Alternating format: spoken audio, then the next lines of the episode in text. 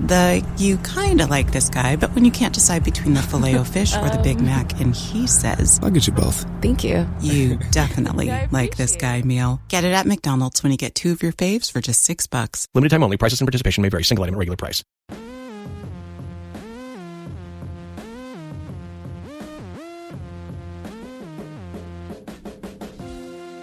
Hello and welcome to Bald Move Television, the officially unofficial podcast for all of television. We cover everything. Don't don't don't get it twisted. There's not a single show that gets by us, uh, and we are here to send off Silicon Valley in particular. Uh, they just had their season uh, season finale this weekend, and joining me uh, is a long long term long long term friend of the show, collaborator, feedback sender, and proprietor of their his own podcast network, uh, Jason from the Nattercast. Welcome for the first time. Hey, yeah. No, it's not, not actually the first time. I was on a Breaking Bad cast years and years ago. Actually, uh, like audio of you. Yeah, yeah. You called Uh, in. I remember. I called in. Ah. you guys were doing the big wrap up. You had like, uh, uh, like I think it was me and like Shane Bowman and a few other people. Shit. But it has been a while. Shit, I forgot about that. I am now. Now I feel like a giant asshole. I was about to say. Oh no like, worries at all. How, how it's like how how much how much uh, did uh, you know how much jealousy did you have with, with Shane because he's been on the podcast like a couple times and then I just like, oh, just just ig- seething, ignored you. just- yeah, no, like like Gavin and Richard levels of competition. And now is when the uh, the the band comes and plays, and for the rest of the podcast, we won't be here. Um, okay, so what draw? What uh, I've been wanting to have you or Sion on the podcast for a while because it just seems like that's the next next step of our of our uh, podcast evolution. Uh, what I enjoy about you guys is that you've got a lot of um, nuts and bolts practical experience in the art of filmmaking um, and and and a lot lot more studious and rigorous as far as like you know behind the scenes and how to make things happen can you talk a little bit before we get, get going about the nattercast and and your experience and and you working with your wife and and how all that comes to play Oh, sure, yeah. Uh, nuts and bolts, definitely. Sometimes it's usually more nuts than bolts, as, as it works out. bolts, So bolts uh, hard to come by and see it uh, in hollywood yeah. So yeah, we're the Nattercast. I mean, uh, just quite frankly, Nattercast is just basically based on Bald Move. I, I got we got into uh, Breaking Bad, and at around season three, I started to think that this is not just a good show; it's like the best show ever. You know, Mhm. so I started seeking out podcasts, and uh, started listening to you guys, and it was like, oh, you know, this sort of like citizen, you know, review uh, format for podcasting is is fantastic. And so we started covering uh, Sons of Anarchy uh, way back in the in the Breaking Bad days, and then we and then we came on to Breaking Bad when the season restarted. And we've been doing this for about five or six years now. Uh, this way, we're at nattercast.com, www.nattercast.com, and we flatter ourselves that if anybody who likes Bald Move is going to like us, you know. Um, and we've also been filmmakers uh, for going on about uh, 10 years now. We got started in San Francisco uh, at a co-op uh, called the Scary Cow um, Film Co-op, and we make uh, mostly short movies. Uh, we worked on a couple of feature-length, you know, uh, video things. And what uh, Scary Cow is is a group of uh, it's what we call it film school for adults. It's kind of a group of people who are getting together and trying to teach themselves film.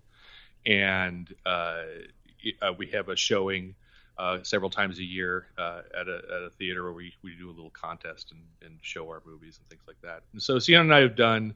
Uh, a, we did a satirical short about the group itself called Behind the Cow. We did another one called Last Note, which is a, a drama about uh, a, a father and a daughter coping with the loss of, of the mother. And um, yeah, and so it's been a, a great like learning process because we've kind of come up in podcasting and in film at around the same pace and around the same time.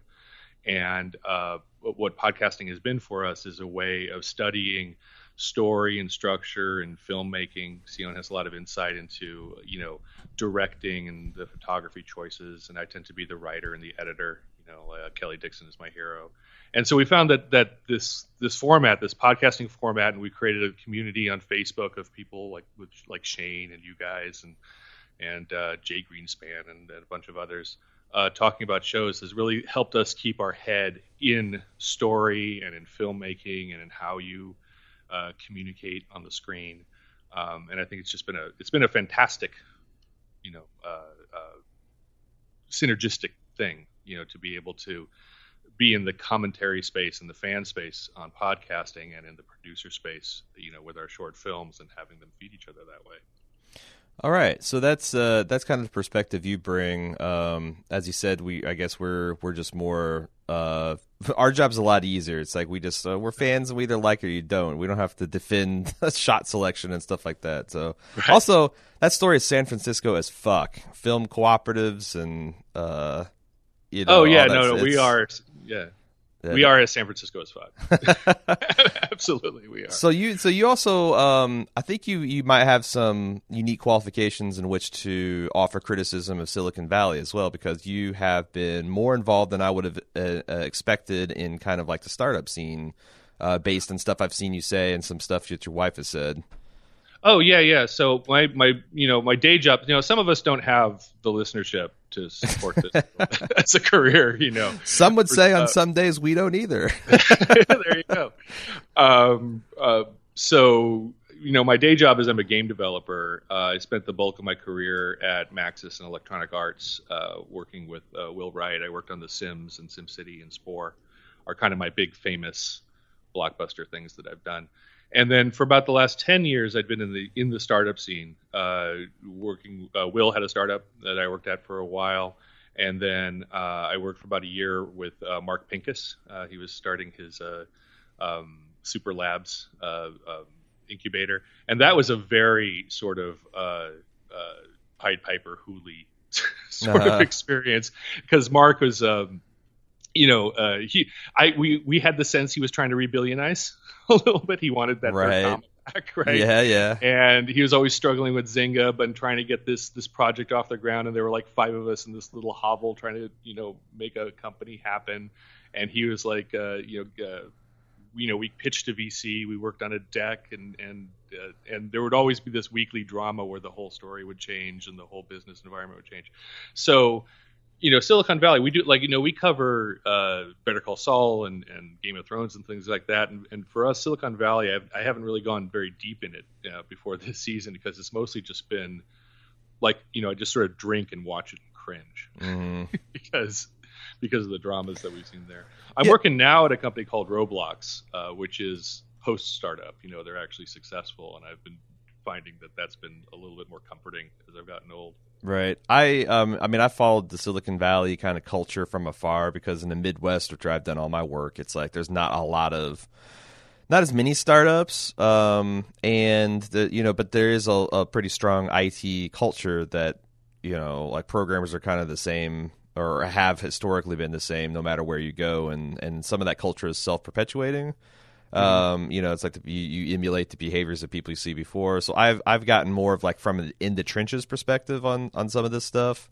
Um, but I let's let's start let's start our, our, our criticism of Silicon Valley, the show. Um, I don't know if this is a controversial opinion or not because I don't really have my my thumb on the pulse of this community like I do in some of the shows that I watch. I watch this strictly as a fan. I don't I don't do a lot of uh, research and reading about it. Although I did do a lot this week because of all the the personnel changes that are happening, which we can talk about whenever. Um, yeah. My gut tells me that this is by a pretty wide margin the worst season of Silicon Valley. I'd say yeah, and I'm I want to say I'm in the same boat as you are. I'm I'm basically a fan. Uh, you know, I kind of I watch it and Hackers, and I play Watch Dogs. You know, it's all kind of in the same boat. uh-huh. And I haven't done a lot of research on you know the the like like you know like with with would with Saul or right. or whatever. Right. And this season, yeah, it, it really wasn't working for me. It, I kind of compared it to Fargo season mm. three. Hmm. You know, where like the first half, I really felt like we're doing this again. Okay, so the, here, you know, Richard is going to Richard things up again, yep. and you know, there's going to be this chance of success, and then this ridiculous failure, and then you know this pullout, and it felt like it was getting stale. Uh-huh. Uh, I've liked it in the sort of like Fargo. It, I felt like it picked up in the bottom half. Uh-huh. Um, but only because they just sort of upped the ante and made things more crazy, and that's fun, and it got into some like Beavis and Butthead territory. Yeah. Um, but I think it has definitely this season. It has had less apt insight into the way things kind of really work. Like I felt in the previous seasons, they've been introducing stereo, especially stereotypical billionaires. Right. Right. Um, who I've met a couple of guys in that category, right? Um, and I, I've like you know like I think Gavin Belson was great. I think Russ Hanneman was great. I think Jack Barker was great. And as we introduced each of them in the first couple of seasons, they created these great dark visions of Richard's future. Right. Right. These are all different kinds of guys that Richard could become, or kinds of guys who could interfere with Richard. And this season felt much more episodic. It felt more like Three's Company. Mm. Like, okay, there's going to be a wacky reason why this thing doesn't go off, or a wacky reason why they, you know, they pull their fat out of the fire. And some of it worked and some of it didn't. Mm-hmm. But it has felt less insightful into the culture, definitely. Yeah, and the other thing is like, uh, uh, I've been trying to change the way I approach stuff, and and because I've realized that I am I have a lot more facility talking about stuff I don't like uh, uh-huh. than than praising things I do like, uh, and I tend to spend a lot of the time on like like it critiques of of even things I love to the detriment of the things that I actually want to praise about. So I want to try to start with some things I thought really worked. Um, Jared continues to be the one character who I'm not kind of sick of at this point. Um, yeah, and and I really like the complex web of what the fuck that they're building with his past life, and I also like the fact that he can kind that he successfully fragmented himself into two distinct personalities. Yes. Uh, when he donned the what was it, Ed something or other. Oh yeah, uh, didn't get the last. It was yeah Ed, and it's like I, I eat that dude's lunch. Yeah, that's right. Yeah, Yeah, totally. Yeah, how long did nerd Jared make you wait? And what what I think is hilarious is he doesn't immediately realize what a huge adaptation, uh, how advantageous it would be to just roll as Zed through a lot of his life. Right. You know, like if he wants to let some people into the inner Jared fortress, fine. But he should really put Ed up against the entire world. And the fact that he doesn't, he only uses that surgically, I think, well, I mean, that's probably one of the reasons he's not a major asshole. Right, right. I mean, it's a show about assholes. It you know, is. kind of like it's like Seinfeld. Like, like when they realized toward the end of Seinfeld, all of these are terrible people. Yeah, but that's the problem with so like you have to commit to that premise. Like Seinfeld, like uh, Always Sunny, you have to essentially never ask the audience to feel sorry or empathize or humanize these characters because the spell is broken. And I feel right. like this show uh, violates that all the time and it sucks because their their their characters feel frozen in amber. Like they can't grow and learn and change. Like you know that Richard's whole okay so I guess we're just going to go launch right into the shit that I hate. I'm um see see this is what's insidious. Uh did you is there anything that you liked about this season before we go and start ripping it up? Oh yes, no, uh, Jared, absolutely. And what I'm hoping is that they have a real theory of Jared's background, and they're revealing it like George Martin style. Mm-hmm. You know, like right, like it's going to turn out to be Jon Snow's dad or something. Like right, that. right. Uh, the but the other thing, uh, my favorite character on the show right now is Jian-Yang. Ah. Uh, and I have taken to uh, calling everything in the house that is breaking or screwing up Jian-Yang, mm-hmm. and and it might be a little racist, but it is. um, it is helping my blood pressure quite a bit. So like sure. when the refrigerator's leaking, I'm like Jian-Yang, you uh-huh. know, cats or whatever. And I found that the dynamic, uh, it's kind of you know the the one thing that's regrettable about T.J. Miller leaving is the dynamic between Ehrlich and Jian-Yang uh-huh. uh, has been pretty great. And I do love that they're using Jian-Yang as this this comic relief, right? Uh, and he comes in and there's just some some crazy premise. He has the car, he has the fridge or whatever. And I like how it it uh, ends up being a payoff in the story, right? Like the TV uh, supercluster uh, that saves their database system, or not TV, sorry, the refrigerator right. is all Jian-Yang's refrigerator, right? right. And so, uh, and the final Ehrlich Jian-Yang at the international uh, the terminal at the airport was just was like the perfect send off. Um, you know, and so I found that that and it, what I like about that character as well is it is a little stereotyped. It's like, okay, you know, he's got this, you know, broken English accent mm-hmm. or whatever. But on the other hand, that is how people from China talk. Yeah. And his personality is very clearly distinctive and his own. Yeah, And they're giving him a whole lot more agency and power. Yes. Before he felt more like just this foil for Ehrlich, this like dumb guy doesn't know how to do American stuff. And now they've made him more and more powerful in that relationship. And I enjoyed that. And I, I actually kind of am going to regret seeing TJ Miller leave because I think they could have taken that relationship right. Uh, a little further. And I, you know, this is you talk about it being racist, and you know, watch out, two white guys talking about uh, race Right. on the internet.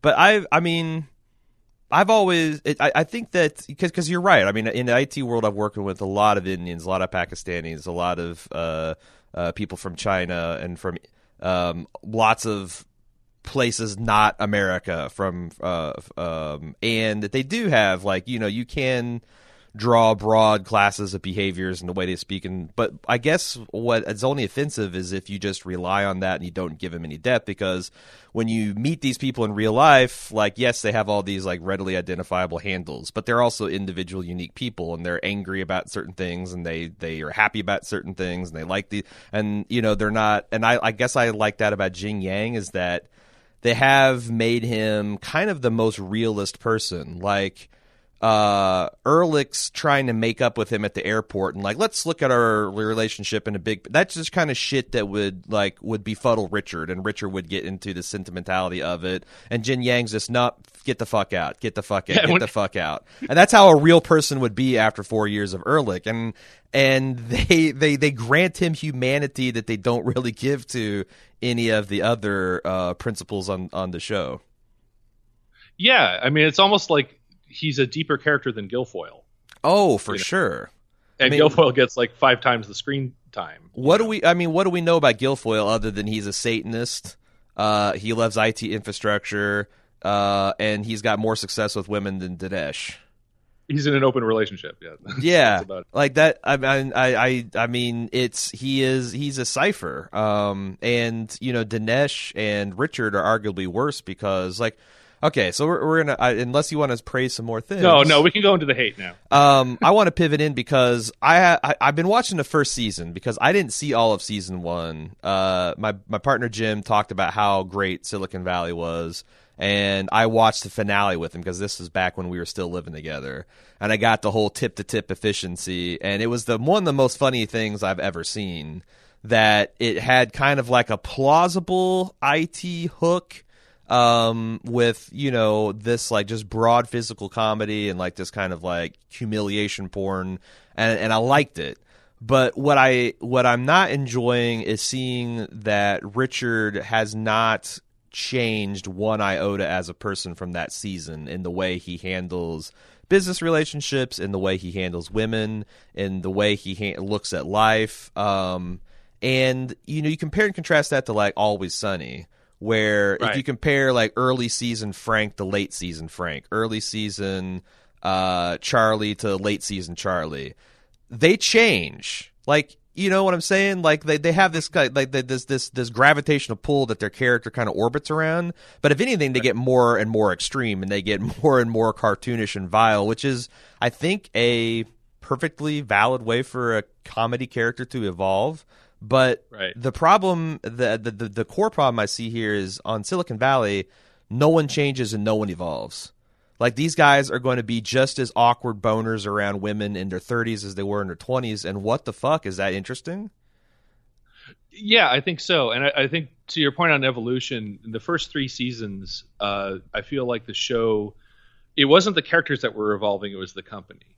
Yes. Right? And so they they were taking a startup through the phases of a startup, making it to like mid level success. Right? Right. So you have you have the the hackathon where you you know uh, present yourself to the public with your with your idea, and then you have the whole uh, funding round element, and then you have Mhm. this thing where. Uh, you know, you can't be the CEO because we want the company to succeed, Right. right? And we, and then somebody comes in and wants to make a box instead of a platform or whatever, and so you're struggling with what to do for your first. So it's like, how, what's your, your first demo of technology? How do you get funding? What's your first product? We're seasons one, two, and three right. and it felt like this season's kind of like, well, what is Pied Piper trying to accomplish at this point, right? And the the I did enjoy the the conflict between Richard and uh, Gilfoyle and Dinesh over we're not a compression company, we're a video chat company, right? Yeah. You're going to provide premium video chat. That's the hook for Mhm. your technology. hmm And it, you're right. It is frustrating to have Richard kind of stuck in this season one mode where he's not really thinking on a product basis, right? He's he's thinking of this new internet and these big visions and this sort of Steve Jobsian stuff, but you kind of want to learn. uh, One of the things here is that that Steve Jobsian stuff is by and large it's bullshit, but it's the bullshit that that is it's good bullshit. It's bullshit that is uh, fertilizing the field, but you're not going to get any growth out of that for years. In the meantime, you're supposed to be focusing on you, you know, Gavin Belson has got the right point of view. It's like in the meantime, you focus on aggressively getting as many people using your stuff as possible by whatever means necessary, Right. right? And then, then you can, especially with Richard's idea, which requires scale to succeed, Yeah. right? That the fact that he's throwing users out of bed because he doesn't want to do this kind of platform, he doesn't want to do that. It's like, well, that's what people want to use. You want people to download your stuff, you know, do that. So I kind of felt like this season when they were basically this was the season of scale. I was the theme, right? It's like you, now your product has to be go from a thousand people to ten thousand to a hundred thousand to to millions, Right. right? And uh, they didn't really address scaling as a topic in the same kind of, I think, insightful way that they dealt with the other phases of the startup. Right. Uh, Precisely because Richard is still stuck in dorm room hacker mode. He's not.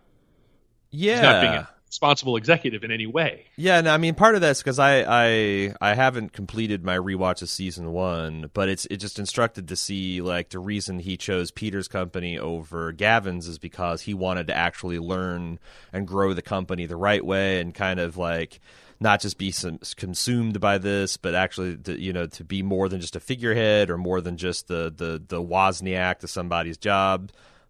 But he in the four years he's been I've seen him on the show like he's learned none of this those those skill sets. And maybe that's because you know Peter obviously dies in between seasons and uh, him and Laurie didn't have that same same bond that that him and Peter did. But I I don't know. To me it's frustrating to see like either I want these characters to be just that caricatures of a human being, and I can just see them, you know, like rubber chickens thrown against the wall. Like it's just funny the physics of them when they splat. I don't have to think about oh, there's bones breaking here.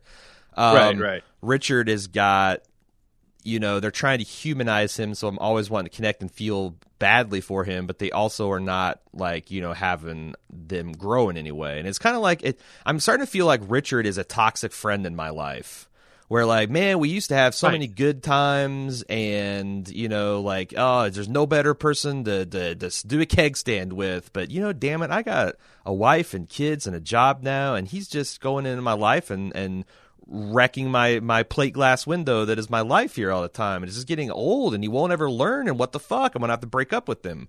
Uh, Right. that's that's the, the the flavor i'm getting from it. And that's not a good flavor for comedy to have No, and it starts to be this thing where, so like you know, uh, and I refer to it out here as that there's a, there's a money tornado out here, uh-huh. right?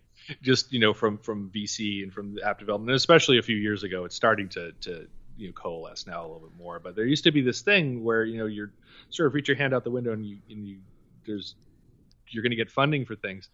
And you know, I spent you know, obviously I didn't end up making a billion dollars in the startup game, so it's not like you can just and, and I was working with people who had all kinds of access, right? Right. You know?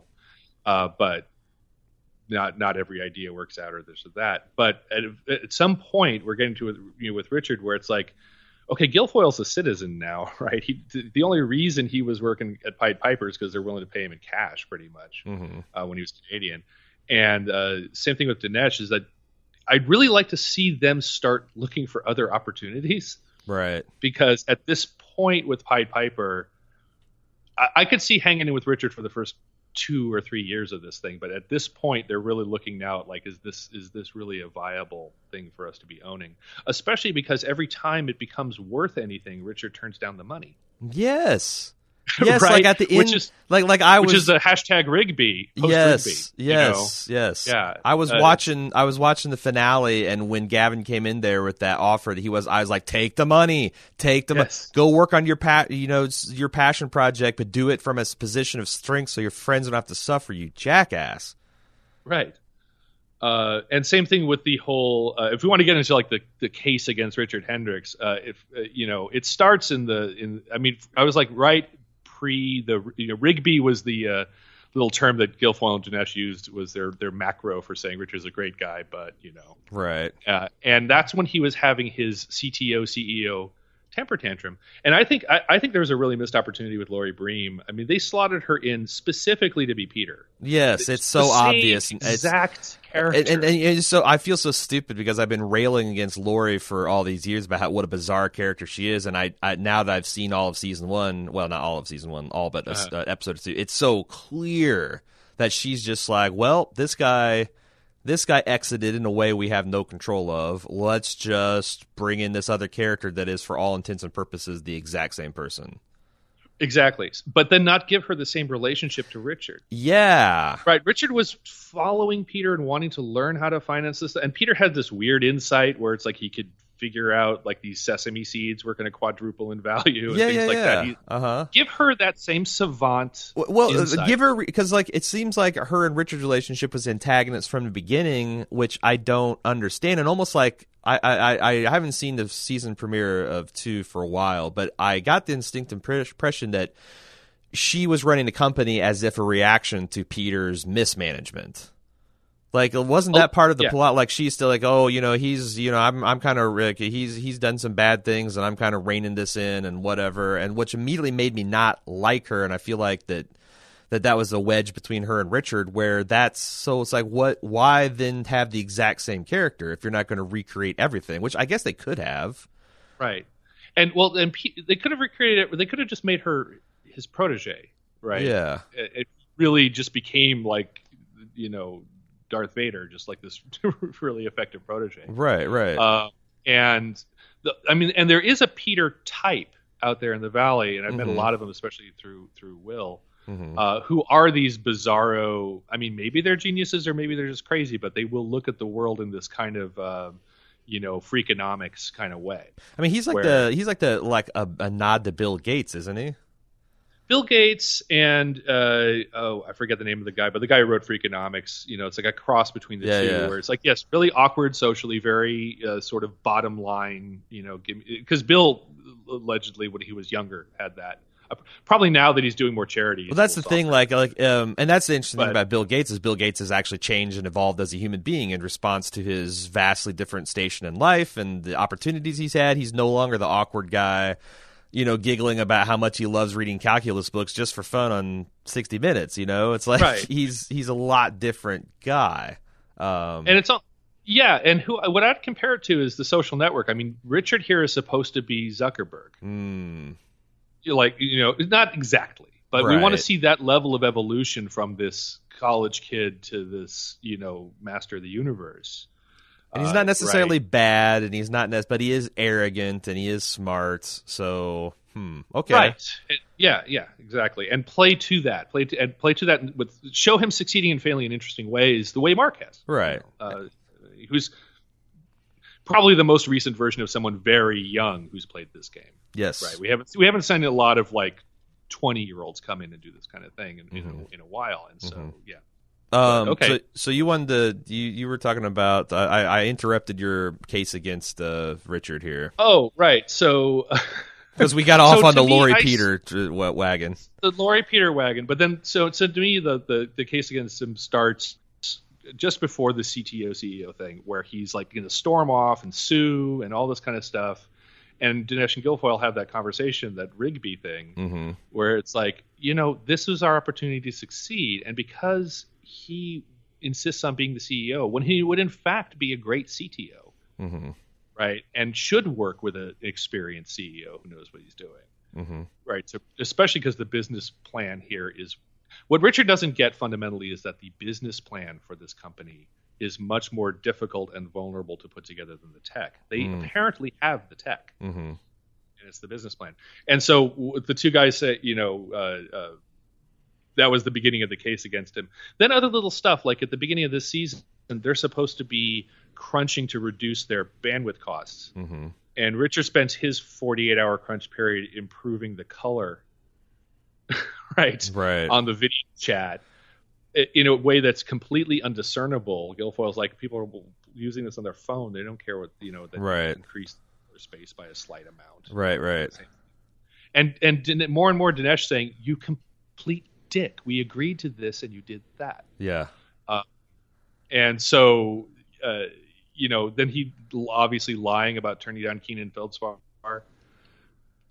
right? Just flat out lying about, uh, you know, oh, he, he allowing that the idea that Keenan broke up the the the the deal and not him initially. Which which here comes another diversion. Um, are we supposed to not? Are, I I feel like we're supposed to like Keenan because I did. Like especially once you unravel all of the Richard lies around him. I mean, he's a very unconventional, strong personality, but what I like about him is he doesn't lie. Like he's very straightforward in all of his human interactions. Like, hey, you did this thing and I don't like it, and here's why I don't like it. What's the deal? Like, right. I, I would much rather deal with an army of uh you know uh uh Haley Joel Osment style that guy than just one Richard.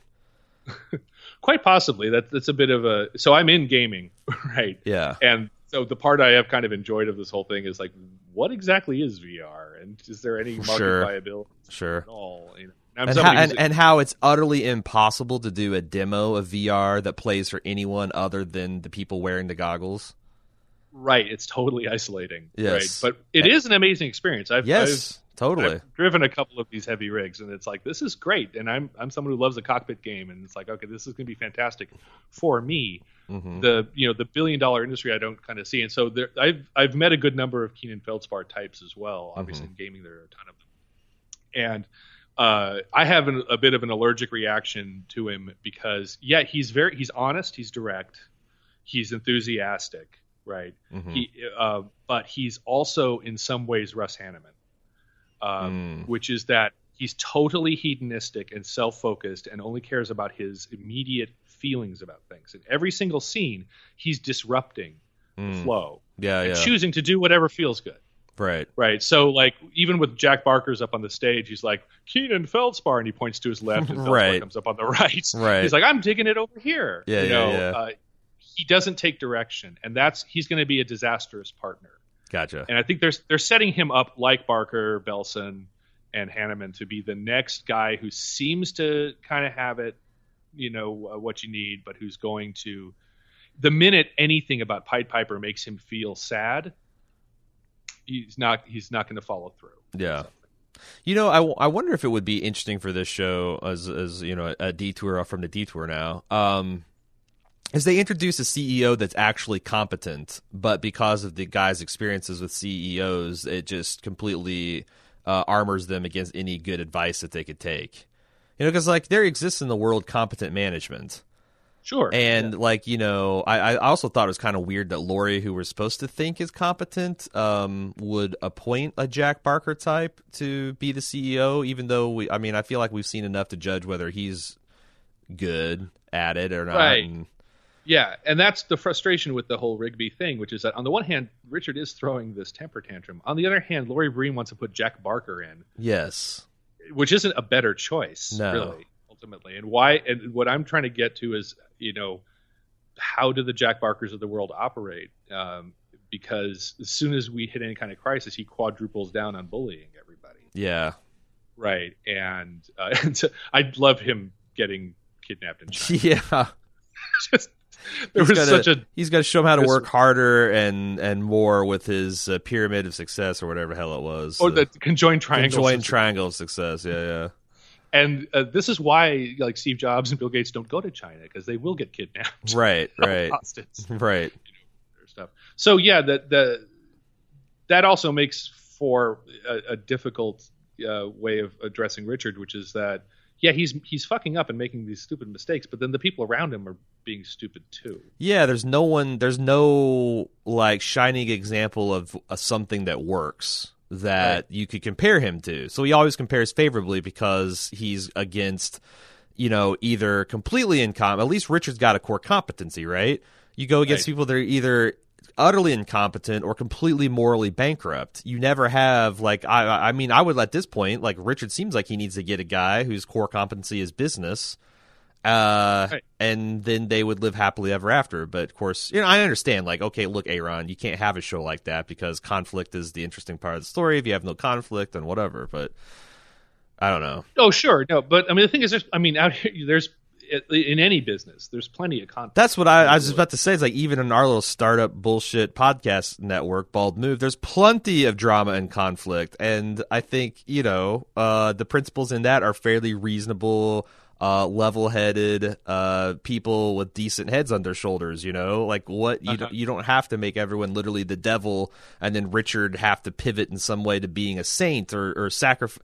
Like like you know, everything's against everything's everything is constructed as if to be successful at any one stage he has to sacrifice I mean not even like ethics like like not even like business ethics but like things that are objectively wrong you know basic legality.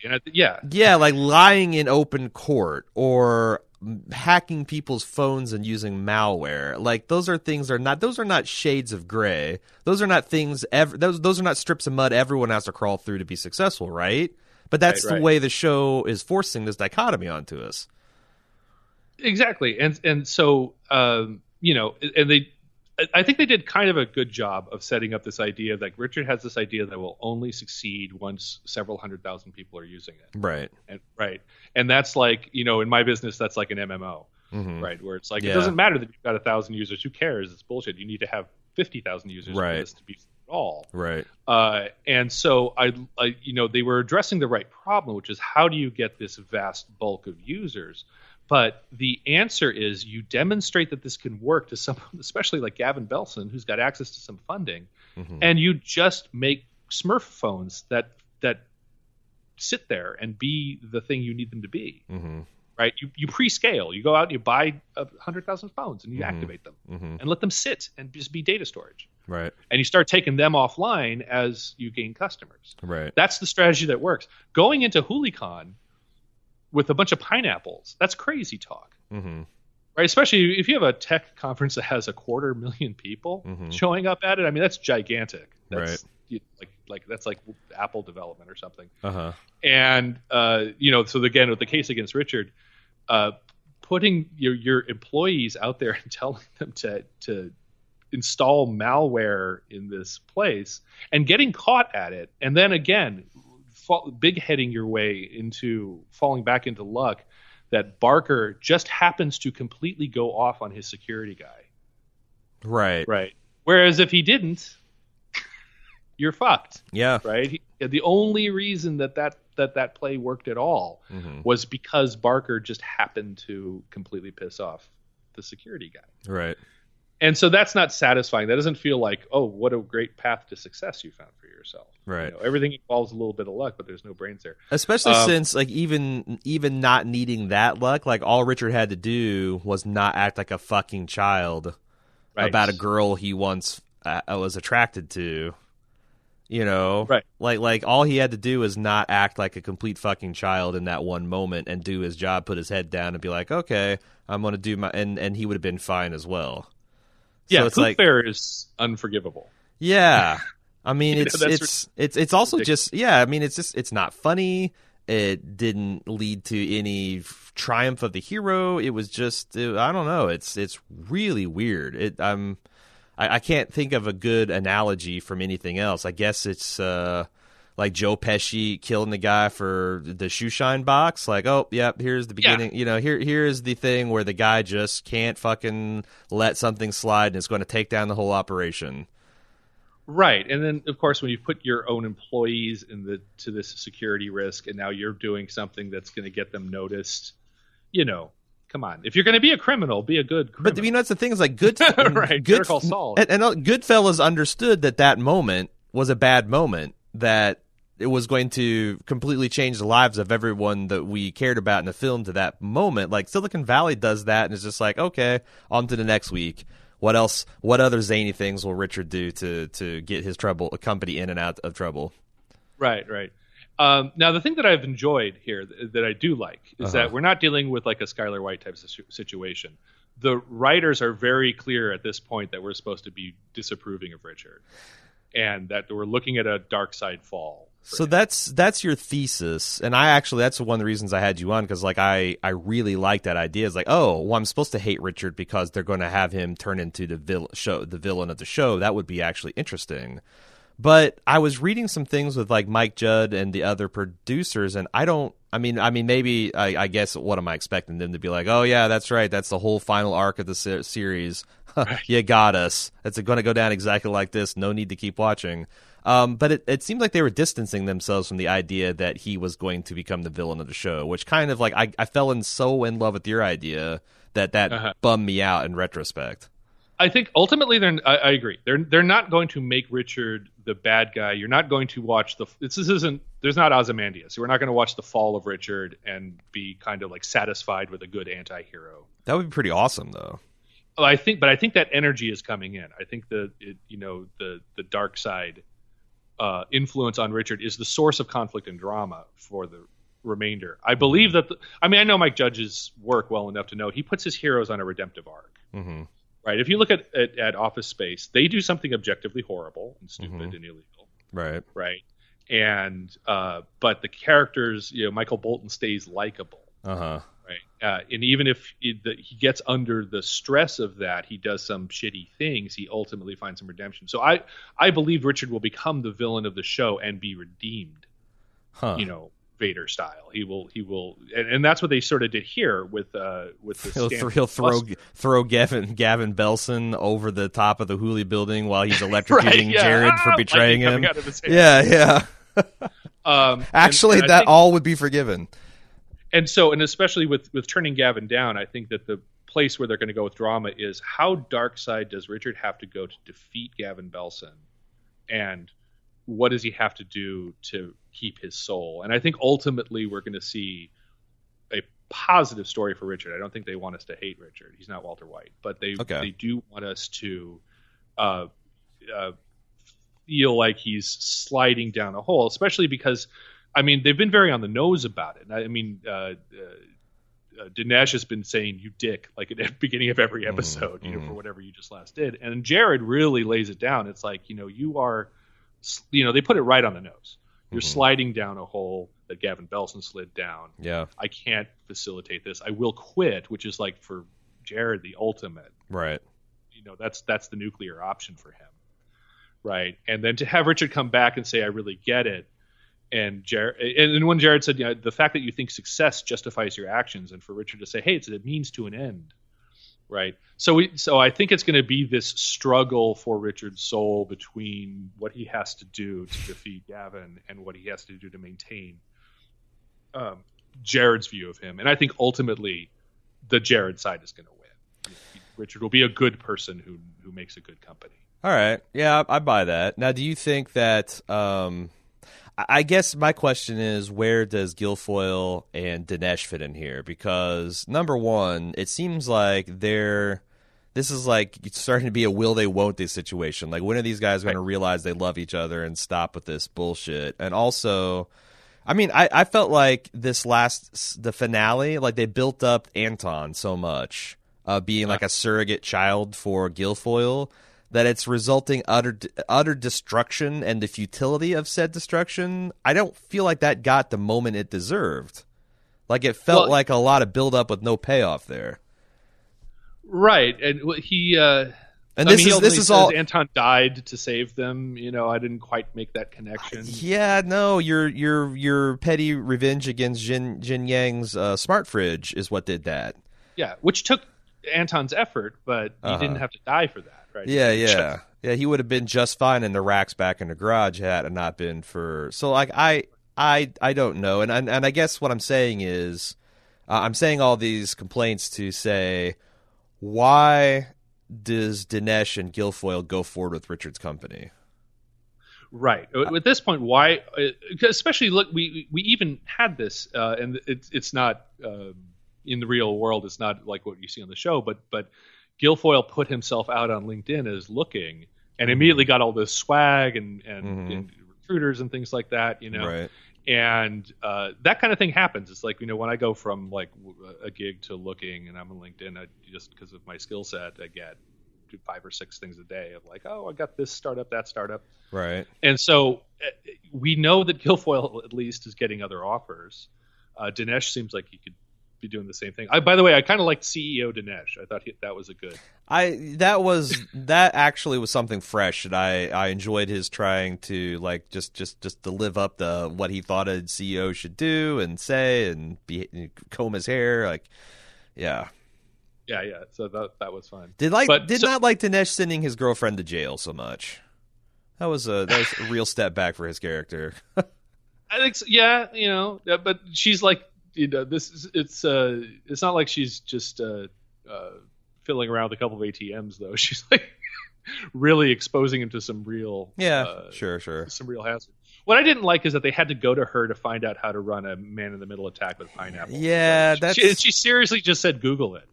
Yeah, and that's that's the thing is like there it's it's a fine line between and and you know the uh, Mr. Robot always walks this too of, of having something that's like plausible for your core audience, which probably are are nerds that have a passing familiarity and interest of this, if not intimate awareness of this, and have something that the other part of the audience who you know might even be larger can actually understand and follow Right. because you know that's the thing like i think the mr robot shows well is that a lot of sophisticated hacks start with you know good old so- social and human engineering um, Yeah.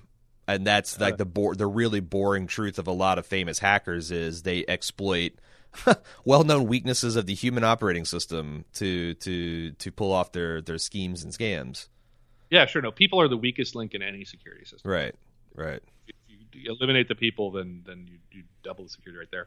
I do like that they reintroduced her briefly because I think she's pulling a Tyrion on Dinesh. really I think she fed him a story about how she was going to find out who ratted him out, and she's got four or five other suspects for who ratted her out that she's Mhm. given other stories to, Mm. and whichever story ends up being moved against, that's the person who's right. Huh, Because she told him, "Oh, there's an un, there's a terminal in the library. If I can just get a right shift right Right. right Well, maybe there's not an unsecured terminal in the library. She's just seeing if she gets kicked off of library duty, then she knows it was. it would be Dinesh. If she interesting if, Gets if kicked out of the laundry, she knows it's some other boyfriend. because it would be plausible for Kumail Nanjiani to move on from the show if if it continues to go much beyond a season or two. Because you know I don't know how um, his Big Sick is going to do, but his profile has really shot up since the guy. I mean, he used to come on to Dan Harmon's podcast every week because he, you know, him and his wife were bored to, you know, being Yeah. being a star in his own right. So I guess that'd be an I- interesting potential exit for his character. Yeah, I'm hoping the Big Sick will do really well. I think he's really appealing, and he's got a great. Uh, he does great face puppetry. He is, yeah. Yeah, he's got this great eye, eyebrow line and intense Uh-huh, eyes. And uh-huh. I think he's and and Big Sick looks looks like it'd be pretty good. That's uh, Michael Showalter, who uh, from uh, Stella Hmm. uh, directed that, and I've always he's very dry sense of humor and very sort of deep, and so I'm hoping it'll be a substantial romantic comedy. Yeah. Um, and then I so like the, then we have the Stanford cluster thing. To me, this was and now I liked the finale uh, quite a bit, but kind of just from a raucous, ridiculous, almost Beavis and Butthead like, right? Yeah. It's like okay, this is just going full ridiculous slapstick comedy, and I'm enjoying it. Yeah, and how can this Uh, possibly ever work? Like I, at one point, I thought that th- they're going to realize that because Jack had fucked up their recall so bad that their machines were still in production and there was never any interruption at all. Like Right. you know, like I always thought that that's like where is uh, you know it didn't occur, I didn't think they'd go through the smart fridge, but you know who the hell could have seen that coming? Right? No, I I I just figured it would be that because it's it, it just seemed like okay, Jack is fucking up the recall. Right, And the only phones that are exploding are the ones that also have the VR on them, which is just a handful. right. So you're going to be fine with all the others who didn't download the VR app. hmm Uh, yeah, and then it turns out to be the fridges, and it's like, how much data storage do those fridges have? And, uh, And uh, how many I do wanna talk- smartphones are there in the world? Yeah, or how many smart So fridge one- fridges are there? Yeah. This show has been pretty good. Like, I'm a big fan of a Halt and Catch Fire. I think Jim is doing great coverage there uh, with the other guy, uh, whose name I forget. Eric. uh, Eric, yeah, um, that and and Mr. Robot, and just like all of obviously, you know, being being of the Valley, it's like anything that is Valley related Mhm. or tech related. Uh, we we try to to catch those things, and I have more or less admired Silicon Valley for what what I like about it as opposed to Halt and Catch Fire. And Halt and Catch Fire has the opposite problem of Silicon Valley. On Halt and Catch Fire, everyone is a super prescient genius because it's the 80s hmm so they all the writers know what's going to happen so they put the truth in the mouths of the heroic characters and some crazy theory you know in, in it's like everybody just happens to know exactly how online gaming is going to work hmm and how the internet's going to work and all Right. that kind of stuff it gets tiresome it's like okay yeah you just wanted me to be impressed with this don draper character you've made Right. happens to know the whole history of the 70s Yeah. 80s. Yeah, he's. Biff Tanner. He went back in time with the uh, Exactly. the, the score the score report for all the Jesus Christ. I Um, can't the whatever they call the book of records of scores. I can't even remember. right my- yeah no there was the, it was the, the the baseball scores for the next 50 years. almanac, yeah, or whatever. Yeah. So, but uh, on this show, they've been very good. I thought about, like you said, communicating what is sometimes a kind of a complicated hmm piece of the business in a way that the audience will get, but then that is complicated enough to make real issues. And I think with their widespread malware, Jian-Yang, blowjob mime based hmm internet, they have a ton of problems. There's a ton of problems. This is malware, Yeah. right? It is flat out illegal to install software this way. That's also software that's going to be immediately eradicated because they have the small family sitting down while the mime's going to, to town on an imaginary baguette in the background. Like Exactly. people, this is America, man. People people will unplug their refrigerators for much less. they will sue the refrigerator company, and the refrigerator company will sue you. Right. Like, remember Uh, what happened when Janet Jackson accidentally re- revealed a part of her nipple Oh my to god! It was the like like of fifty time. million of us at one time? It was like you know, it was it was a fucking fiasco. Uh, yeah, and then there's the the question of like, well, how much? Uh, c- clearly, if you try to run VR on a phone with this, it's going to explode. Okay, Mhm. there's that. And then there's also that uh, Melcher's company, right? And Melcher now has got it in for Richard, completely. Right. For you know. By the way, another case against Richard. If you're gonna sleep with a married woman, try not to have her be in business with you. Yeah. right. It's just, come on. You know, it, it, it's, Gilfoyle at one point said, you know, act like you've seen a woman before. Just Yeah. try to keep it together. Yeah. Like his. Um, oh man. Yeah. Anyway, so I think when I, I hope for next season that they'll they'll you know address. I'm sure they will address this. The presence of Pied Piper software is now a, a huge liability on this company because they've behaved illegally, Right. and uh, their primary client is an insurance company. Mm-hmm. right? So you have all of these HIPAA-like Mm-hmm. uh, data security because these are people's personal financial information, Mm-hmm. and now it's on a, a network of refri- networked refrigerators, Mm-hmm. You know, and then and then never mind the whole premise of we're just going to take a little storage and give you a little bit back, and we're not going to tell you what you're going to do with it. And you know, but it's really this new internet, you know, where you're all the servers. Well, how much child porn is going to end up on? Well, your that's phone? right. That's the that's the Tor argument. Every single time it's like, oh, it's this magic software that hides you from. Well, yeah, and you're also accepting a non-negligible amount of criminal stuff on your PC. By it's that's always the problem, right? There's no such thing as a free lunch. Right, unless you can really control it, like something like BitTorrent, where you it's like I know exactly which torrents I'm going to touch or whatever. Right, are- but I would su- submit that the you know when these guys first crack at this and completely exposed information to each other's phones, like that they might not have all the kinks worked out of that. Um, and you're right, like that's that's a pretty bad test client because of all the regulations and how conserv- fundamentally conservative the insurance agent uh, uh insurance world is. Um, not to mention the refrigerator world, right, right, right. conservative group out there too. They even showed Well, a guy on the floor looking at all these these Jian-Yang. Yeah, What yeah. the fuck is this? We're going to trace this back and find out where this came from. Well, and also they made such a big deal about how Jack got brought down because he wasn't compliant with some age gate. Like Uh-huh. that is a very small and incidental infraction against a pretty small probably piece of case law. Like they're just up and up committing cybercrime. Uh, Right, So right. like, how in the world can this possibly, you know, go go? I mean, it, I, I think it's funny that the no one in the show acknowledges how kind of fucked up it is. Like, you know, it'd be. It, it- Right. I, I guess I would have more faith if going forward, like Gilfoyle and Dinesh are like, you know, yeah, I'm great that we live to fight another day, but what the hell are we going to do about all these actual and various crimes we've committed? And how are we, you know, like like Jared's all and Richard's all like, well, from this day forward, it's Abraham Lincoln. Well, if you're going to pull the honest Abe routine about this, you might go go to jail. At the very Yeah, least, lose if- your company. But it's Abraham Lincoln if Lincoln captured all the slaves and moved them north. Right. slaves. Uh-huh. That's that's the kind of Lincoln that we're having. Yeah. here. So they've definitely foreshadowed in the story that they're aware of that problem, right? And Mhm. that hopefully that will be because that's the next step for a company after you've scaled is the uh, you know the malware attacks and the, and the and the collapse at scale that can happen when enough what they haven't encountered yet the thing that's going to happen is they haven't had any bad players Mm. they haven't had anybody come onto Pied Piper's platform and upload child pornography or deal drugs or do Right. all of the things that happen. It would in, if they want if they want to go to child porn angle, it'd be interesting to see them explore like a Silk Road situation.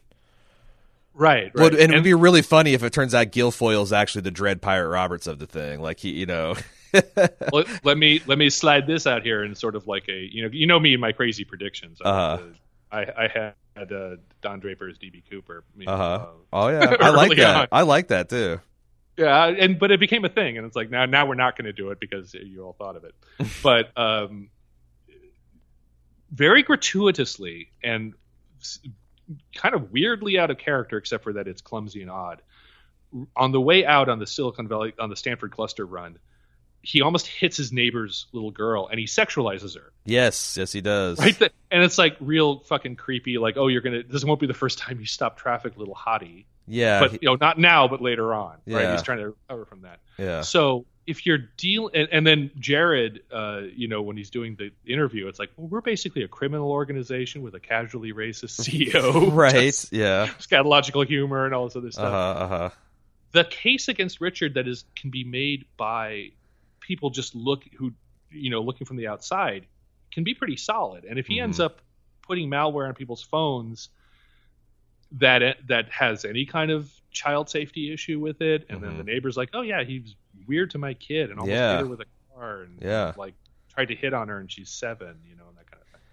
So I think they're setting Richard up for the the next phase of the challenge for him is when he becomes famous Mm-hmm. right and and and the company is big and there are bad players and uh, we're going to see him richard up those situations i'm sure um, Yeah, I companies mean- i've worked for we've had issues with like ch- like we'll run a big online forum for kids or whatever and Uh-huh. there'll be a child safety issue like suddenly Sure. there are some predators Yeah. we treat that as seriously as a heart attack was- right? It's like you shut down, move in, secure, Mhm. age, duo thing, make sure you know parent acknowledge, and hmm hmm you can't make friendships without uh, an adult Right. in the middle, and and all that kind of stuff. And and I don't see Richard handling that kind of thing responsibly as he. I'll go so far as like, how surprised would you be on a scale of one to ten to find that Richard had slipped an algorithm that flagged f- women in swimsuits aged twelve to sixteen for his to his personal inbox? You know,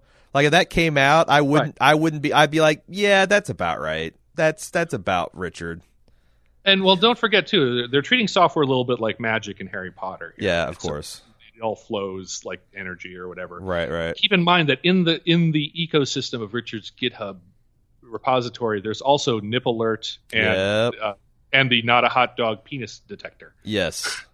right? Yeah. So you can see definitely a Frankensteining of something that's going to have, uh, you know, that that and that he'll think is absurd when someone introduces it. It's like people are using our technology for sexual exploitation Uh huh. right, or for drug trafficking, or for human trafficking, or for child exploitation, or for any number of nefarious things. Right. And he's like, but that's not the point. It's going to be free and give everybody wonderful freedom. It's like you're giving criminals wonderful freedom. Yeah, and that's like I, you know, there's that's a that's another Silicon Valley problem is the fact that there are a lot of people, a lot of a lot of young men uh, at the reins of power that because they became wealthy and powerful young, they never learned any valuable lessons, and not only are they defiant to cultural norms uh, or ignorant of them, but they're actually defiant once you explain them to them. Like, hey, you can't do this because you know women don't like to be treated this way. Well, fuck you. You know, Right. uh, that's that's you're you're a, you're you're that's so beta of you to point that out. Like, And uh, I'm I'm calling it right now. Keenan Feldspar's in that camp. yeah, He's got his barmaid uh, ten thousand dollar rig VR screen, and if Yeah. Richard's compression can make it work on a phone, and people don't like it, well, that you know, I think it's awesome. I'm going to go parasailing and feel awesome about it. And it's like, Right. you're created a brothel for grade grade school kids. Yeah, for Dinesh and Gilfoyle to be like, you can just look at this girl for as long as you want, and I'm just like, Jesus Right. Christ, guys, wow. Um, Uh, yeah. Okay, now the other thing I want to talk about, and unless you got some, you know, I mean, shit, we've No, already no, got an no. hour on this. Why not? Um, T.J. Miller, Yes. uh, his leaving, good thing, bad thing. Uh, I think it's a, potentially a good thing. Um, uh, uh, well, first of all, I think I think the way that T.J. Miller is handling it, uh, it bugs me. I don't I don't really like it when people run each other down. You know, on a you got to work in this town again. It does seem like he just doesn't give a fuck, though. Like, I have you seen his new? Have you seen his stand-up special? Uh, no, I just seen some clips from it. Uh, It's- our co-podcaster Andrew saw it. it's surprisingly prop comedy heavy, but he like the the, the core of it is kind of like you know how in um, Dave Chappelle's latest he has this like hook about the the four times he met O.J. Simpson, and they kind of Uh. like but uh, T.J. Miller's thing is like. I don't number reason number five. I don't give a fuck, and he makes some kind of crazy statement about something like I bought this battle axe in Mall of America in Minnesota or whatever. Um, I I kind of think that in reading his in reading his interviews, it seems like the characters that T.J. Miller portrays and T.J. Miller themself himself are there's not that much daylight between them. No, he is the Ehrlich of the cast. He's definitely. Yes. he's- you read those interviews, and he's coming off uh, with almost this Trumpian level of arrogance. It's like, well, they offered me this, but I told them that, and it's. I can hear him doing the Ehrlich voice, Uh huh. right? As And he's- kind of maybe a little uh, bit delusional about the fact that maybe they wanted him off the show. yeah, because Like- he was saying they wanted to give me uh, just three episodes, you know, so that I'd have more time for my projects. But I told them the best thing I could do for the show is leave, you know. And it's like, come on, Jay. All right, fine. Do I? I mean, we love Ehrlich, especially Uh-huh. Sion. Just uh, like identified, he's like her spirit animal. Uh huh. Um, and uh, I think he was great energy for Richard. I think it's a good thing for the show to take him off because uh, so Matt Ross is a fantastic actor. He's really, really great. Gavin Belson. That's Gav. Yeah. Okay. Yeah, and I mean, he was in American Psycho, uh, Right. he- right, and he's uh, had Big Love, and uh, they have. Uh, I feel that he's been Skylered a bit on this show. That he's been underutilized because they introduced Barker and Hanneman, and they just started Richard down this path of you know the billionaire of the year is going to screw with you type Mhm. of thing. Mhm. And Belson's story has felt peripheral. It's felt Right. like. Meanwhile, over here at Hooli, he's failing in a Hooli way. Right. Um, the bringing the show back to a conflict between Richard and Gavin, I think, has a lot of great potential for improving the overall story. That is the fight, and we ended there the, at the end of the uh, you know of this season, back at the restaurant, back with the same offer, you know. Um, and if they play that out a little bit better, and I think Ehrlich was kind of in the way of that Mhm. and uh, also there's just no basis at there was a basis in the first couple of seasons there's not a basis now for richard to be turning to ehrlich for anything Right. right he's not providing anything Yeah. Uh, he's got a house right and that's kind of it Plus, i'm kind of hope, Pl- hoping pl- that Jian-Yang inherits it Plus, um, you know, the thing about Ehrlich is that his skill set is bogus. Right? Right. Like he got he got this this um I don't know, timeshare aircraft thing or whatever bought out that made him modestly wealthy and then he frittered that away with trying to prove that he is a business genius and the results are in, he's not. Right and even he said so he's like you know there are people who are successful and people who aren't and you and i richard are not Right. Right. um, and I think he was speaking truthfully about himself. Yeah. Certainly. So I think, yeah, I, I like, I think I like him leaving the show because I think they need to pare down and focus on the Richard story, and uh, we're unless we were going to put what either you're going to get rid of TJ or you're going to make er, get Ehrlich into venture capital. If you wanted to real uh, the, the the premise he put forward to uh, Laurie and um, Monica mhm. has some merit to it, Mhm. which is that the Silicon Valley is a boys' club, Mhm. right? And here's a VC firm that's female led. Right. He could be a, an effective beard for them if he could keep it together, and then it would be an opportunity for Ehrlich to grow. In this role. Yeah. Right, and, and it's not not that women need a man to, to succeed or whatever, but the point is, if you're going to do something with the character, having him honestly engage with Laurie and Monica, who also don't have any energy on the show, Right. right, and giving them a uh, making that dynamic work. The Ehrlich Monica, because I we always sort of felt that there was romantic tension between Monica and Ehrlich that was had a lot of potential. Huh. You know, like the, you know, he's like talking to her at Laurie's baby shower about the power plays, and she's listening. And Right. She's giving back point of view, and she gives as good as she gets with them. you know? Right. And I think that they could have been an interesting romantic couple because I don't really want to see Richard hook up, or and I really don't care about Dinesh. and. No, they, they I felt like that that that will they won't they with Monica and Richard is completely gone. That was definitely a part of season one, and it's completely gone now. completely. gone. And They, they, they don't even they don't even they don't they don't even try for it in the show. No. Um, so I think ultimately it'll be healthy for the show. Certainly moving Ehrlich out of the Richard storyline. Whether and and I think that's what they meant about giving him just a couple of episodes. I think they were thinking we can make you part of the you know the the Monica and uh, uh, Laurie team Mm-hmm. uh, and have that you know you're like swinging all these deals because he brought them Keenan Feldspar.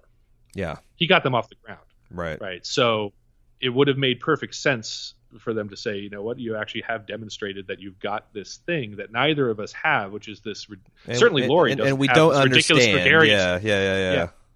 Uh, and if you could just stop being an arrogant prick, you could use your charisma for good. Or you could so be I- you could be our arrogant prick whisperer. Like you can like we you we your brain and how it works is unfathomable to us. We could use you as a Rosetta Stone to understand what these other Right. jackasses are thinking. exactly yeah um, and i think it would have been a good uh, arc for the show in general which is it, the, the show set this premise early on i forget if it was season one or two where where Ehrlich says you have to be the biggest asshole around otherwise you'll create an asshole, Asshole va- vacuum. Yeah, yeah, yeah. the asshole vacuum and the answer is no it's not the, you shut down the asshole vacuum hmm right it, it, you have to immunize yourself from intrusion by assholes not by being an asshole but by being an anti-asshole Right. No, and that's if that's all what, of the characters could learn that, you know, that's a very good redemptive story. Yeah. Uh, but it's like TJ will. He, his last line on the show is "big head." no, I so the other thing is like the way they structured this, I feel like there's room a season or two down the line where TJ Miller, uh, the emoticon movie has cratered, which I can't see it doing anything but. Uh, and he hasn't quite, you know, had the the, the David Caruso esque uh, career arc that that he was. Well, maybe he will have the day. Maybe that's I a think better he will example. have right, right, right. Right. Um. I, it, it's interesting that like I I think I, I wonder what it'd be like for a you know an Ehrlich to come back from Tibet after he's crawled his way out of the opium den and like you know like like he if he comes back like uh fucking Christian Bale as uh, uh as Bru- Bruce Wayne Bruce Wayne, yeah, you know, at a moment where L- Richard has low and he's learned some things and he's gotten some philosophy and you know, uh, he's he's kicked a crippling a, a opioid addiction and he's I, I think that would be kind of interesting a triumphant return and I can already see the HBO commercials hyping it up because I do think he's this show's Kramer.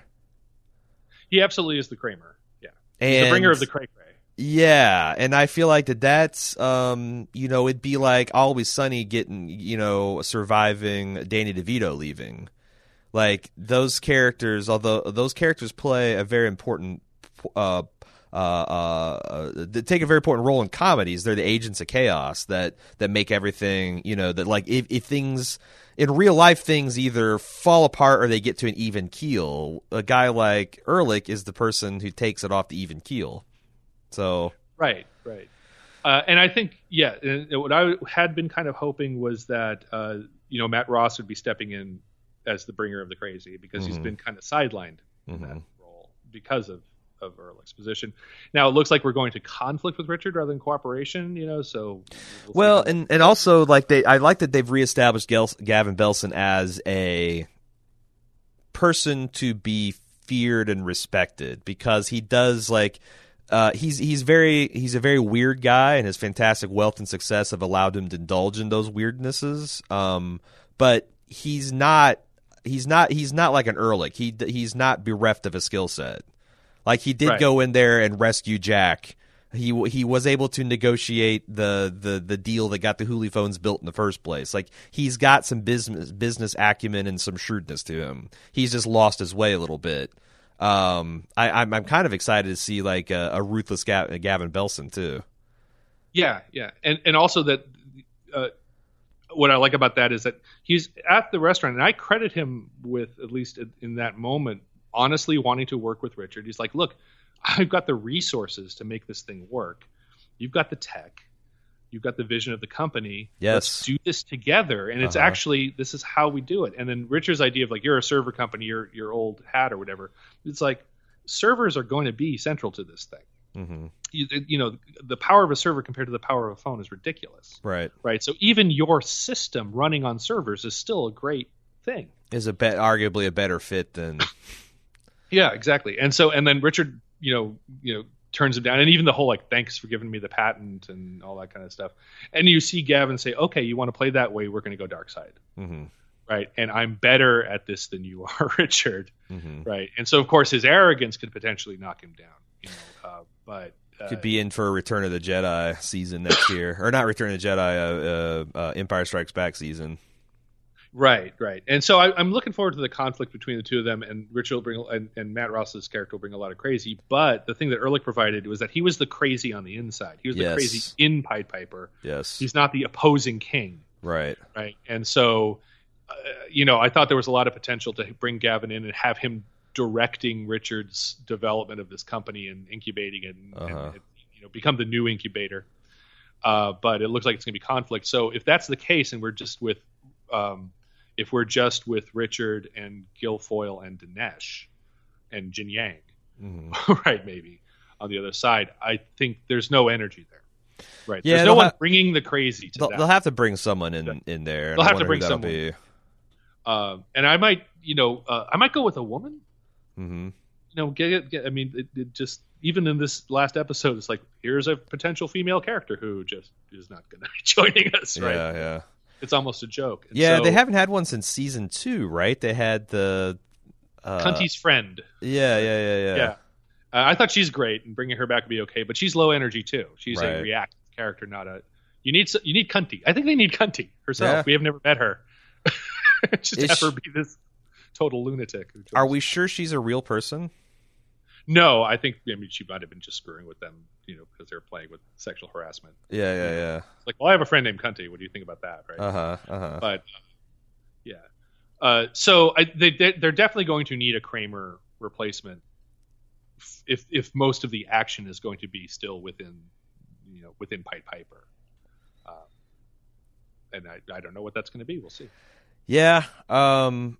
Man, I, that's yeah. I could just it, for, so we're talking about a lot of the micro problems, but the macro problem, I think, more than anything this season is it didn't have a signature. Like when I think about season one and the great finale, and I think about uh, you know, season two, there's this great visual gag that really hit me and Jim with the mariachi band, you know, drowning out Richard's big speech. In season three, there was the horse fucking, which I Right. thought was hysterical.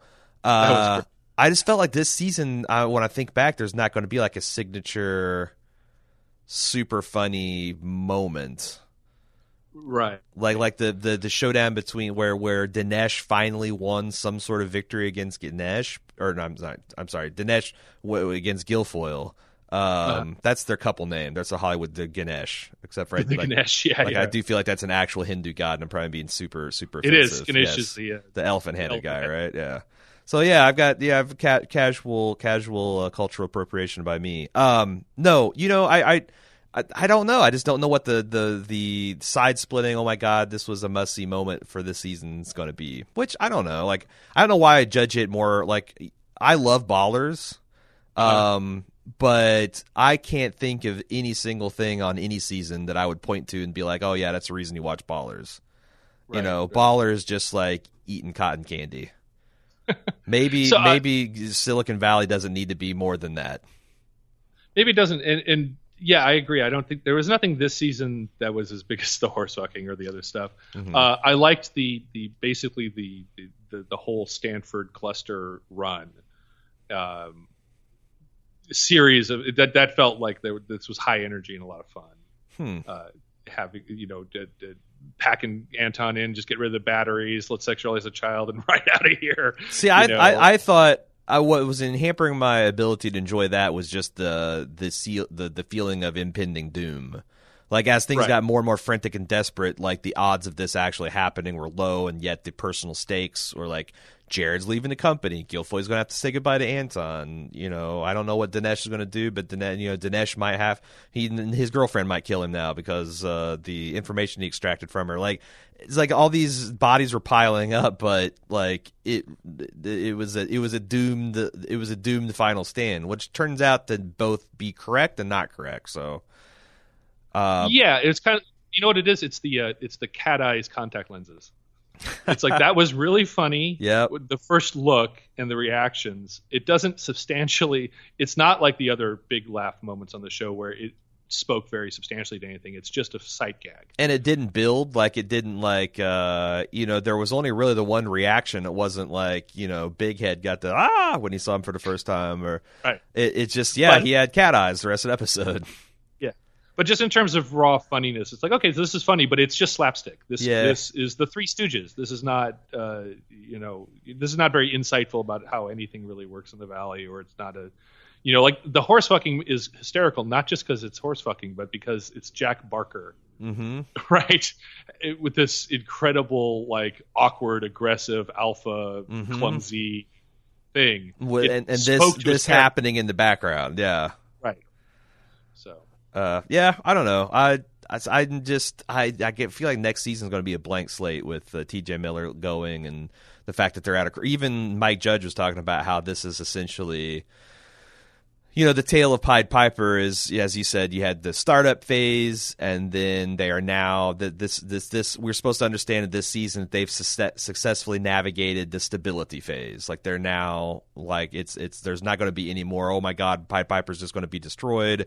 It's going to be now how can they get to be like a Microsoft a Google or a Hooli kind of level or if they're ever going to hit that which you know Can they from our- survive at scale? well, and that's the thing with our for our conversation. Like, that seems naive because if anything, Pied Piper has bigger targets on him and, and has has more threats against them than they ever have. So, Absolutely. And the thing that they don't have that they need that Gavin Belson can deprive them of is to be at this kind of scale and, and, and operating, you can't be four guys in a garage anymore. You have to have a competent uh, support crew, right? You would need a thousand people probably, or, or a hundred people at least, uh, to support this kind of thing, uh, you know, and run and, and and run interference on problems because now you're going to get nothing but problems being introduced by your users, right? And there is no way for Richard to just stay up all night dealing with that. mm-hmm. Uh, and so the you, you know they've scaled their operations and now they're going to need to scale you know the they need an office they need you know a real company Mm-hmm. to to support what they're doing here and uh and Gavin is in you know given the m- sort of magical mythological way that they're dealing with technology here Gavin's in a pos- in a position to choke them out Mm-hmm. you know prevent them from getting the support they need yeah, and that to me is the source of the conflict. I, I'm I'm I'm feeling like there's a lot of potential in the next season. We'll see. You know, there's not. It's not like where do they? You know, it's not like it's a mystery. It's like not like oh, where do we go from here? It's more like are they going to be able to pull off this scaling story in a way where it's in, where Richard remains an interesting character. yeah. Well, we've we've talked a lot about how like sometimes even great shows like Breaking Bad they have to take their breath for an episode or two to uh you know move the pieces so they can get to the next big thing right? And some some fans get antsy about that because it's it's not the reason they stay tuned in.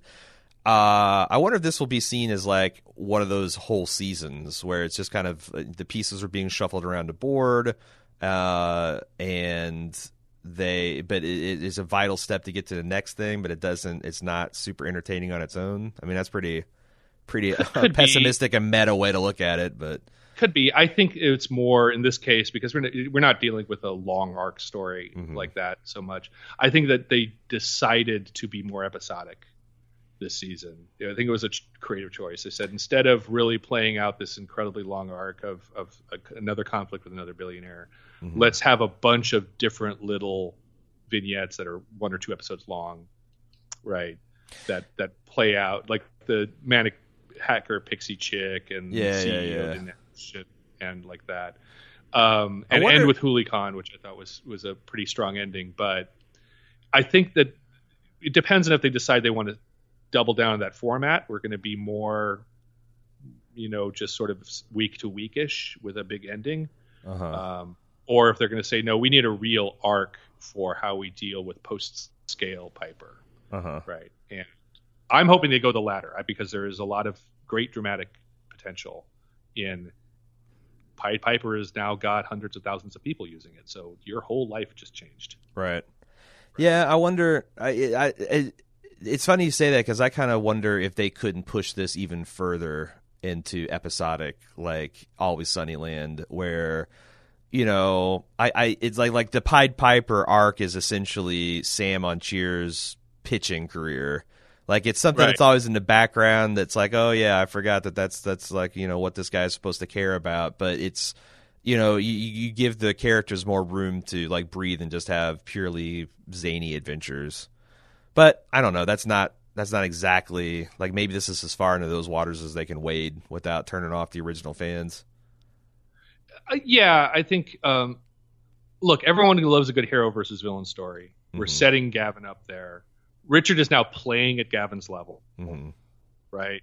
But Gavin's still way ahead in the game. hmm And so, I mean, you know, it's it's like Barton Fink. What do you need? A roadmap? That's a pretty good basis for a solid, you know, uh, conflict story. Yeah. Uh, I, I would say I would say there's more basis for continuing the story in next year in Silicon Valley than there was from season five of Breaking Bad. You know, uh, Hmm. but they had such solid characters and such a solid premise that it's like, well, we introduce a few more villains, and we, you know, uh, what is Walter White like post winning? What is what is his life? Yeah. let's check it out. And so I think uh, there's definitely a lot of potential there. I hope that they, I hope that they lean in and make a more substantial story about the rise of this company. Because if they basically, if they want us to like Richard and to redeem him and that kind of thing, he has to have a redemptive arc. He can't be episodically fucking up and then Yeah. he can't be Jack Tripper. He can't be episodically fucking up and then, you know, mugging for the camera and we still love the, the old guy. We need to see that he really grows. All right. Thanks again, Jason, for coming on the podcast to talk about all things Silicon Valley. If you want more of Jason and his fellow Nat fellow Natterborn head, heading holding it down on the Nattercast, you can find them at nattercast.com. We'll be back uh, with more Bald Move TV real soon. Uh, maybe some other special guests. Uh, I know Cecily and I still owe you an American Gods and Halta, uh, not Halt and Catch Fire, uh, House of Cards recap, which will be coming um, probably next week at this point because we got the Con of Thrones coming up. Uh, but if you'd like to send us any feedback, do so at tv at baldmove.com or go to forums.baldmove.com uh, to discuss whatever we're talking about here with your fellow fans. Talk to you later.